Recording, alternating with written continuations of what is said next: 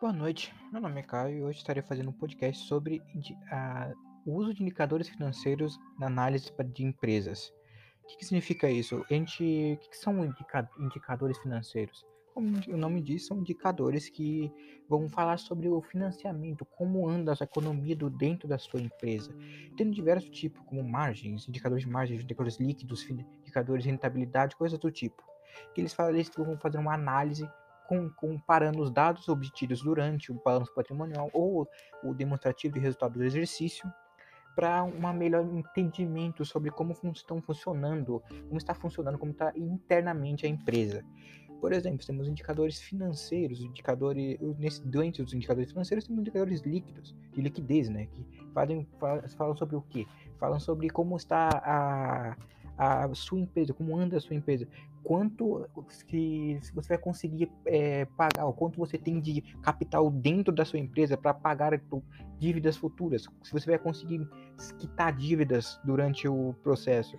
É, durante a minha, durante o meu projeto de aprendizagem 1 e 2, que a gente fez, que eu falei, a gente fez, fez uma análise sobre indicadores financeiros de algumas empresas, você consegue ter uma noção muito bom, de, muito boa de com esses uh, com esses indicadores, né, dentro do possível, de como está funcionando a empresa.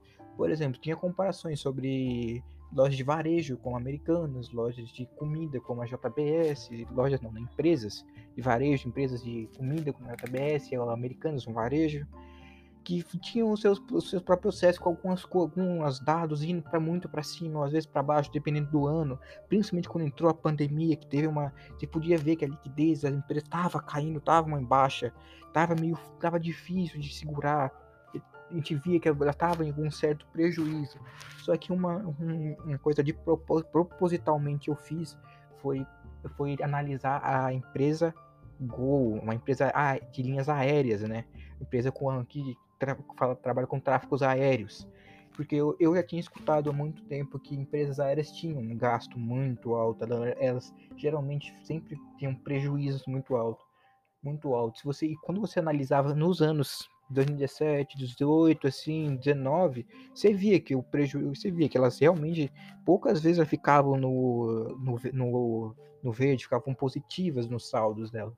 Mas aí você começa a vir para 2020, final de 2020, você viu que, que isso aí, e daí quando ficavam verdes assim, você percebia que o negócio que não era tanta coisa assim. Até 2020, onde entrou a pandemia, e você via os gráficos eram assustadores. Eram completamente assustadores.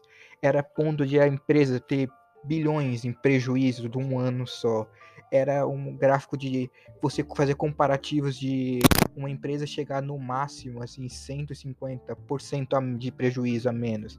E a Gol chegar a 5 mil, 10 mil de prejuízo. Era uma coisa assustadora. E esses indicadores servem para isso, ver como é que anda a sua empresa, como é que ela, se ela está realmente funcionando. E a gente percebe que não, e não, a gente percebe que dura, numa empresa aérea, aí não sabe, eu não sei. Você olha para aquilo e pensa assim, como é que isso funciona? Como é que isso existe ainda? Como é que isso não caiu até agora? Como é que é?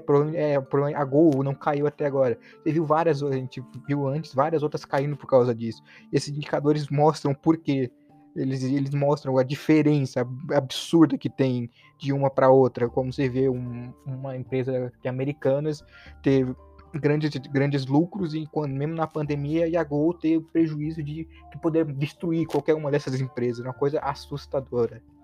Então esse é, o, esse é o meu ponto de vista sobre indicadores financeiros. É uma ferramenta, são ferramentas úteis, bem muito boas de serem usadas durante para análise das empresas e além de, de ter um conseguir fazer um comparativo bem interessante entre uma e outra principalmente essas de linhas aéreas, é uma coisa que foi quando eu vi, quando eu vi, quando eu estava fazendo, estudando, vendo que os números era uma coisa meio assustadora para mim, porque os números de lá eram assustadoramente bizonhos e todos eles negativos, era uma coisa foi uma coisa muito interessante, mesmo que triste de se ver.